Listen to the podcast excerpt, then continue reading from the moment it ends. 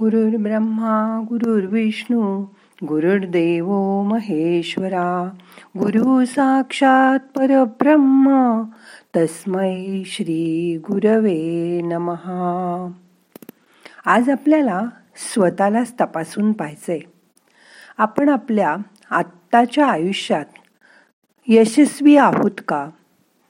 कोण ठरवणार हे? लोक? आजूबाजूचा समाज? नातेवाईक की तुम्ही स्वतः?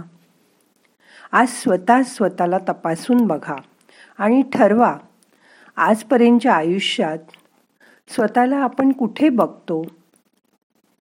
आणि आपण यशस्वी आहोत का? मग करूया ध्यान. ताठ बसा. शरीर शिथिल करा. हातांची ध्यानमुद्रा करा. हात मांडीवर ठेवा. डोळे अलगद मिटा. मोठा श्वास घ्या. सोडून द्या. आता असा विचार करा या संसारात आपण किती बुडून गेलो आहोत? त्यातच अध्यात्म म्हणजे आपल्याला वाटतं की मी ही पोथी वाचते तो ग्रंथ वाचते देवाच्या फोटो पुढे मूर्ती पुढे बसून रोज त्यांना फुलं वाहते चंदनाचे लेप लावते. रोज देवाची स्तोत्र म्हणते भजनं म्हणते आरत्या म्हणते. या देवांना रोज सागर संगीत नैवेद्य दाखवते. यालाच आपण भक्ती मानतो. पण ही खरी भक्ती आहे का? विचार करा. एक मिनिट शांत बसा. मन आत वळवा. आपल्या श्वासाकडे लक्ष द्या.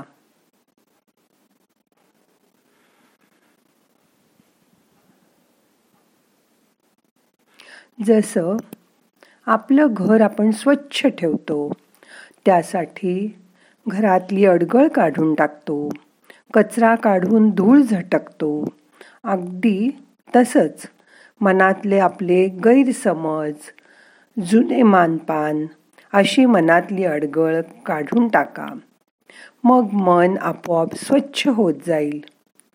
पण लोकांना वाटतं की मी रोज एवढी सागर संगीत पूजा करते ते भक्तीमुळेच ना. जे सतत त्याची आठवण ठेवतात त्यांना अशा पूजापाठाची पण आवश्यकता नसते. कारण सतत ते भगवंताच्या संपर्कात असतात.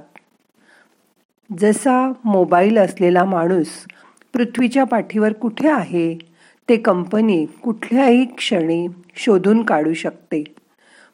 तसंच ते सततच्या संपर्कामुळे शक्य होतं. तसं आपल्याला भगवंताशी सतत संपर्क ठेवता यायला हवा. भगवंताशी एकरूप व्हायला पाहिजे. त्याच्याप्रती साक्षीभाव ठेवला पाहिजे. असं लक्षात ठेवणं म्हणजे आपण आपल्यावरच सतत लक्ष ठेवणं नाही का?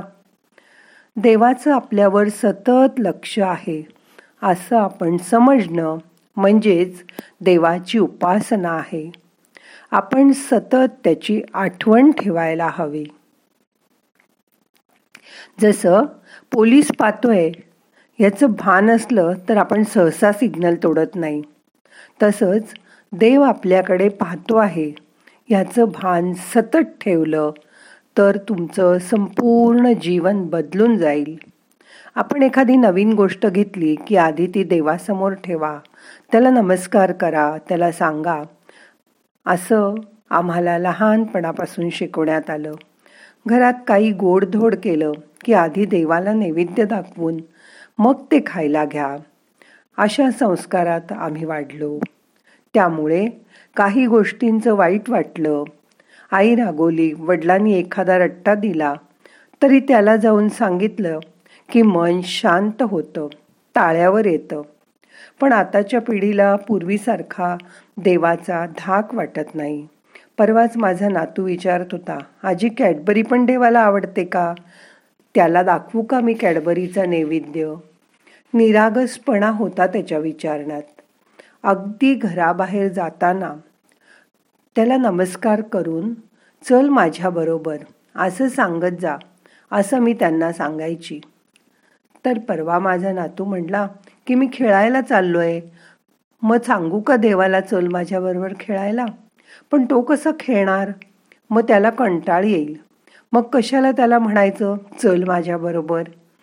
तेव्हा मी त्याला असं सांगितलं की तो आपल्याबरोबर आहे असा विचार नुसता मनात ठेव. म्हणजे तू खेळताना धडपडणार नाहीस. पडलास तरी तुला जास्त लागणार नाही. तो तुला खेळताना सुद्धा सांभाळेल. असंच घराबाहेर पडताना देवाला सांगून जात जा. असं म्हटलं की मुलं चेष्टा करायची. पण अडीअडचणीला तो कोणाच्या तरी रूपाने धावून येतो. यावर त्यांना विश्वास ठेवायला लावायची. अनेक जण रोज देवळात दर्शनाला जातात. पण दर्शनाला जातात म्हणजे आपण नक्की काय करतो? हे मात्र कुणाला सांगता येत नाही. तेव्हा जे करायचं ते मनापासून करा. मग देवत्वाची प्रचिती आपल्याला घरी सुद्धा येते. तो देव काही आकाशात बसलेला आहे किंवा देव्हाऱ्यातच आहे? असं नाही. तर जिथे परस्परात आनंदी वातावरण आहे समाधान शांती आहे तिथे तो कायम आहे.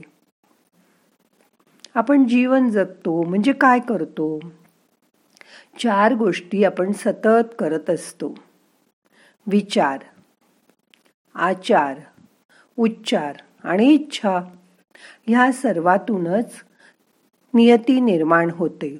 म्हणजे आपणच ती करत असतो. एकदा नियती निर्माण झाली की झालं. असं नाही. नियती निर्माण करण्याची प्रक्रिया ही सतत सारखी चालू असते. म्हणून बसल्या बसल्या जरी मनात अनिष्ट चिंतन केलं तरी तशी नियती निर्माण होईल. काही जण म्हणतात आम्ही जगात कुणाचं कधी वाईट केलं नाही.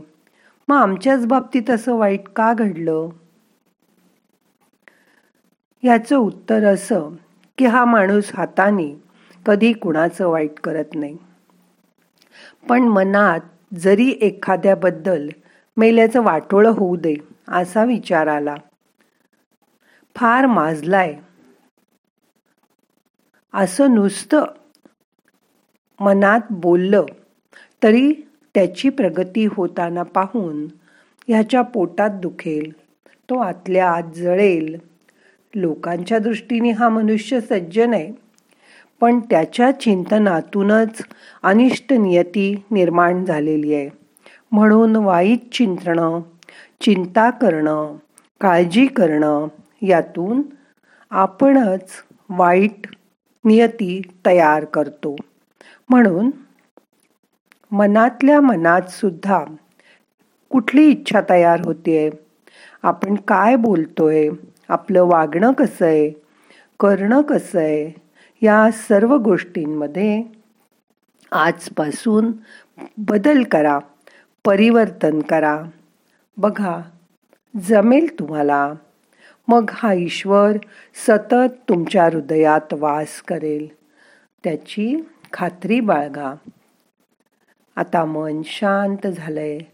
सगळे प्रयत्न सोडून द्या. तो चोवीस तास आपल्याबरोबर आहे. ह्याची मनाला खात्री द्या. सगळं घडतंय ते त्याच्या इच्छेने. अशी त्याला रोज आठवण करून द्या. तो करेल ते आपल्या चांगल्यासाठीच अशी मनात सतत इच्छा बाळगा. त्यावेळी जरी एखादी गोष्ट आपल्याला आवडली नाही वाईट वाटली तरी नंतर झालेले त्याचे फायदे जेव्हा आपल्याला कळतात तेव्हा ती त्यावेळी झालेली गोष्ट चांगली होती असं आपल्याला वाटायला लागतं. आता तो हृदयात तुमच्या अनाहत चक्राजवळ सतत आहे. त्याची फक्त जाणीव करून घ्या श्वास घ्या सोडून द्या. मन शांत करा. रिलॅक्स व्हा. मनापासून त्याची ध्यानामध्ये रोज आठवण करा.